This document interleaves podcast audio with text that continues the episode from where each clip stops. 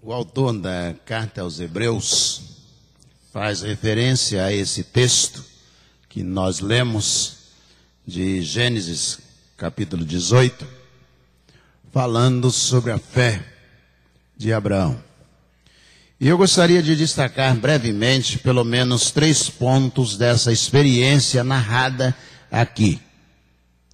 Quando a gente pensa em Sara e Abraão, a gente pensa assim que eles viveram uma vida cristã porque eles eram extremamente especiais, estavam muito acima da vida da gente, eles não eram pessoas normais.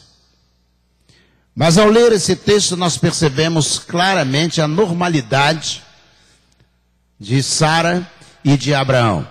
Ao ler o livro de Gênesis, nós vamos perceber algumas imperfeições no comportamento de ambos.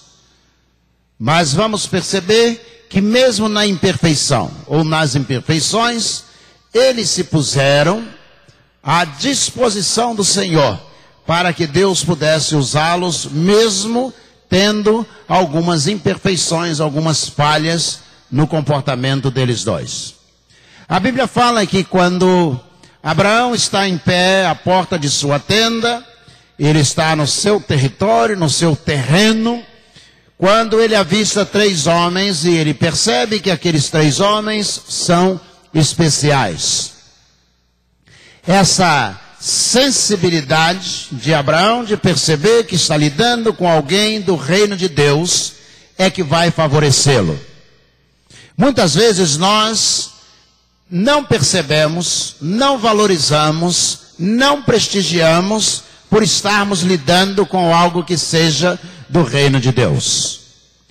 A sensibilidade de Abraão é que nos é essencial também. Quantas vezes nós perdemos a sensibilidade por causa da repetição da adoração? Quantas vezes perdemos a sensibilidade e até a reverência de estar na casa de Deus, no templo, para adoração ao Senhor, porque já viemos tantas vezes aqui que acabamos perdendo essa sensibilidade ou até esse respeito ao lugar em que nós estamos. Porque essa repetição, se me permitem, essa repetibilidade de determinada ação nos rouba a sensibilidade. Me lembro que quase toda semana eu acompanho uma família no velório. Às vezes em situações é, emergenciais, até mais de uma vez por semana. Durante a pandemia, já, já aconteceu de três vezes numa manhã só fazer velórios, três velórios diferentes. E também durante as enchentes. Mas por, eu percebi num velório, num enterro, aliás, dentro do cemitério, o coveiro, dois coveiros estavam retirando o caixão com o corpo para colocar no lugar, na sepultura, para jogar terra em cima do caixão, ou seja, sepultar. E um deles, um coveiro, estava com a camisa de um clube de futebol, ele virou para o outro e falou assim: vai ter pagode sábado? A família estava chorando pela morte da pessoa que estava sendo sepultada. E o outro que o outro coveiro prontamente respondeu: Vai. Vai sim, não esquece de levar o limão. Você ficou com a responsabilidade de levar o limão para a batida. Aí o outro perguntou: E você vai levar o quê? E isso a família ao redor chorando, e eles dois conversando, fazendo o sepultamento, sem qualquer sensibilidade. Eu imagino que eles façam isso tantas vezes por dia, que eles repitam isso tantas vezes por dia, que eles já não sentem mais nada nem sequer uma empatia pela família que está enlutada. Já não é capaz de ter qualquer sensibilidade de perceber a dor daqueles que estão ao redor. E eles combinavam o pagode de sábado em pleno momento em que as famílias estavam chorando. Nós corremos o mesmo risco. Nós nos acostumamos tanto com Deus, com a casa de Deus, com a Bíblia, que nós achamos que não precisamos sentir mais nada quando lidamos com essas coisas. Vamos perdendo a sensibilidade. Então a primeira coisa que devemos aprender aqui com Abraão é a respeito da sensibilidade. Ao lidar com aqueles homens de Deus, ele teve a sensibilidade de pedir a eles, de se aproximar, de dizer a eles: Eu gostaria que vocês ficassem um tempo na minha casa, antes de vocês partirem. Eu posso receber vocês. A Bíblia não diz que ele conhecia, que sabia o nome, que sabia de onde vinham, mas ele teve a sensibilidade de perceber que ele não estava lidando com pessoas comuns. E ao perceber isto, imediatamente ele quer comunhão com aquelas pessoas. E ele diz: fiquem aqui, fiquem um tempo na minha casa. E os três homens dizem: que seja feito então conforme você está nos convidando. E eles sentaram embaixo de uma árvore, diz o texto bíblico que nós lemos. E Abraão mandou, entrou e disse: Sara, faça pão ou pães para os nossos visitantes, nem convidados poderia dizer, mas os nossos visitantes, faça pão para eles. É, peguem, chamou o empregado, disse: peguem um novilho, pega um bezerro, mate o bezerro, prepare o bezerro para os meus é, visitantes, os meus convidados. E aí eles sentados embaixo da árvore, dizem, então Abraão pegou os pães, pegou o novilho assado, levou até onde eles estavam, colocou ali para que eles pudessem, água fresca para que eles pudessem se alimentar. E aí, um deles olha para ele e diz: Onde é que está Sara? Ele não viu Sara. E Abraão disse: Ela está na tenda aqui atrás de nós. Daqui um ano, disse o homem, vou dizer o anjo, eu voltarei aqui e Sara dará à luz um filho. Essa é uma profecia. E Abraão sabe que a possibilidade humana dessa profecia se cumprir é infinitamente pequeno, eu diria, é impossível. Está no campo da impossibilidade. Quando ele diz, Sara vai dar à luz um filho, e ela lá dentro da tenda está escutando, provavelmente atrás da porta, não da, da lona, está ouvindo a conversa e ela começa a rir. Porque ela sabe que não é mais possível não mais conseguia menstruar, não conseguia mais, não havia nenhuma possibilidade humana de engravidar. E ela começa a rir. Rir da profecia que o anjo apresentou. Então, a primeira falha que eu gostaria de destacar é a falha de que ela não acreditou a princípio naquilo que foi dito pelo anjo. Não acreditou, não porque não tivesse fé, é porque estava no campo da impossibilidade. E aí, naquele momento, o anjo disse: Por que, que Sara está rindo? Abraão, a conversa ali, diz: Nós somos velhos. Você não viu Sara? Ela está lá dentro da tenda e ela vem rindo, a porta da tenda, o anjo vê, ela já é velha, de idade avançada, e é impossível. Mas o anjo diz para Abraão e para Sara: Vocês acham que existe alguma coisa que seja impossível para Deus? Vou repetir a expressão do anjo. Vocês acham que há alguma coisa que seja impossível para Deus? E aí Sara diz: Não, eu não ri. Tenta se justificar, evidentemente, sem usar muitas palavras, e o anjo diz a ela: Riu sim. Você riu quando eu disse que Deus vai dar um filho a você. Eu tenho os mesmos defeitos de Sara. Tenho muita dificuldade de acreditar em muita coisa. Não entendo muita coisa que Deus realiza. E muitas delas eu acredito que Deus vai fazer, mas Ele não faz. Lembro-me, eu estava pregando em Brasília E durante a noite, de dia, estava acontecendo a convenção batista da região. E eu estava pregando na igreja que o pastor Fernando Brandão era pastor. E aí eu vi um cartaz afixado no corredor da igreja dele, que o orador da manhã seguinte era o pastor Mauro Israel Moreira. E aí eu disse ao Fernando, me leva lá amanhã. Mauro implantou o encontro de casais aqui em Petrópolis, a igreja de São Gonçalo. E me leva lá, ele disse, vamos, são 30 quilômetros daqui, era uma cidade satélite, nós vamos até lá, saímos do centro do Distrito Federal, para irmos até Taguatinga, Oswaldo, cidade satélite ali perto, 30 quilômetros de distância. E fomos até lá. E quando eu cheguei lá, um, uma pessoa saiu de dentro do templo e disse para mim: O senhor está atrasado? E eu disse: Atrasado porque se o senhor não é o pregador? Eu disse: Não, eu vim aqui para ver o pregador. Eu estou pregando na igreja dele lá no Distrito Federal.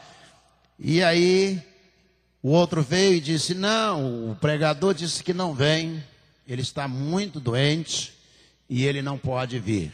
Eu estava ainda no estacionamento, peguei o celular, liguei para o pastor Mauro Israel e eu disse: Mauro, eu estou em Brasília, eu vim aqui só para ver você, ouvir você pregar e estão me dizendo que você não vem porque você está muito doente. E ele disse: Celso, eu estou atravessando o meu calvário um tumor comprimindo o nervo óptico. Ele enxergava, segundo ele mesmo explicou por telefone, enxergava duas imagens ao mesmo tempo, por causa da compressão do nervo óptico por esse tumor. E aí, entrei para a convenção, depois conversei com ele, entrei para a convenção, sentei, e aí ajoelhei lá num canto, e eu disse, Deus, o senhor conhece o pastor Mauro. Eu não precisava nem estar pedindo por ele. Eu tenho certeza que o Senhor vai curar o pastor Mauro Israel. E eu falei com o Fernando, Fernando Brandão, e aí ele disse assim: Mauro é extraordinário, Deus vai curar. O cara daquele, Deus vai curar. E eu vim para cá com essa convicção, com essa certeza. Mauro adoeceu, piorou e veio a falecer. Saí daqui com um grupo de pastores para São Gonçalo, para a primeira igreja de São Gonçalo. Quando cheguei lá, eu estava com o coração tão apertado que eu não conseguia entrar no templo e ver o Mauro, pastor Mauro Israel, no caixão. E eu fiquei tão decepcionado com Deus. E eu disse: Deus, se ele que é daquele jeito, que servia o Senhor do jeito que ele servia. O Senhor não curou? Imagine se eu ficar doente, eu não vou poder contar com o Senhor. Porque ele era extraordinário. E eu, com as minhas falhas todas, o Senhor nunca vai me socorrer. Na verdade, o que Sara olhou e percebeu, disse assim: o problema não está em Deus. Quando ela fala com o anjo ela começa a rir, ela está dizendo: o problema não é o Senhor, o problema não é o que ele pode fazer, o problema sou eu. Ela disse: eu não tenho mais condições de engravidar, não há possibilidades biológicas para que eu possa engravidar. O problema não é o Senhor, o problema sou eu. Por isso eu ri. E aí o anjo disse: Você riu? Ela disse: Eu não ri do jeito que você está pensando que eu ri. Eu não ri porque Deus não consiga fazer. Eu não ri porque Deus não consegue, não conseguirá realizar. Eu estou rindo porque eu sou o problema. Eu estou, eu estou em dificuldades para que Deus possa agir. O problema é eu crer. Muitas vezes, irmãos, nós temos dificuldade de alcançar porque nós sabemos que a limitação está em nós. Nós sabemos que a dificuldade está em nós. E Jesus identifica isso no Novo Testamento com facilidade, perguntando às pessoas: Cresto nisto? Você acredita que isso pode acontecer? Você tem fé para poder o seu filho ser libertado? Jesus vai perguntar exatamente por causa desta realidade de que nós é que somos os, os, o problema principal. E aí ela disse: Eu não ri assim, desse jeito. Existem declinações no hebraico, no texto, e essa é manipal, uma declaração alternativa. Ela está dizendo: Eu não ri, ou seja, não do jeito que você está pensando. Eu ri do meu problema, da minha dificuldade. Eu sou a impossibilidade da ação de Deus na minha vista. E o anjo disse para ela: Você riu sim, mas eu quero dizer uma coisa a você. Daqui um ano eu voltarei e você terá um filho. Daqui um ano, a bênção de Deus virá sobre você. Se Deus escolheu Maria para que Jesus pudesse nascer, e ela diz: Senhor, eu fui agraciada aos teus olhos. Você sabe a diferença de ser agraciada e cheia de graça? As expressões são diferentes, cactomen e a expressão no latim pluricalis. Há uma grande diferença entre uma e outra. Vou te explicar por quê cheio de graça, cheio de graça, é aquele que é capaz de conferir graça a outra pessoa. Jesus é cheio de graça. Ele é, segundo Karl Barth, teólogo alemão, ele é a própria graça de Deus. Como assim, pastor? Jesus é a graça? É. Ele é o ponto apical, a expressão de Karl Barth é o ponto apical da graça divina. Está na Bíblia, pastor? Está. Porque vós sois salvos pela graça, por meio da fé. Mas nós somos salvos pela graça. A graça é o próprio Jesus Cristo. Ele é a graça de Deus, que nos alcança, que nos abençoa ele é a graça de Deus que veio a este mundo na manifestação máxima para nos alcançar. Somos salvos pela fé, por meio da fé, mas somos salvos pela graça que é o próprio Jesus Cristo. Quando nós olhamos para a experiência de Sara, vai haver uma manifestação de graça de Deus sobre ela. Ela está dizendo, eu estou rindo, mas não é porque você disse que eu, que eu vou ter um filho. Eu estou rindo é porque eu não posso ter um filho. É por isso que eu estou rindo. E o anjo diz, mas você vai ter um filho. Quando Maria recebe a visita do anjo, e o anjo diz para ela, você é a salve e agraciada. Você recebeu graça. Você não é cheia de graça, como diz a reza, você foi agraciada. Você recebeu graça, foi conferida graça. Só Jesus Cristo é cheio de graça. Só Ele pode conferir graça a cada um de nós. O que acontece com Sara para o nascimento de seu filho Isaac é que ela vai receber graça de Deus para receber Isaac, porque ela sabia que ela não tinha condições. E o que vai acontecer com Maria no Novo Testamento é que ela vai ser também agraciada para receber Jesus Cristo, seu filho, cujo antitipo no Velho Testamento é Isaac.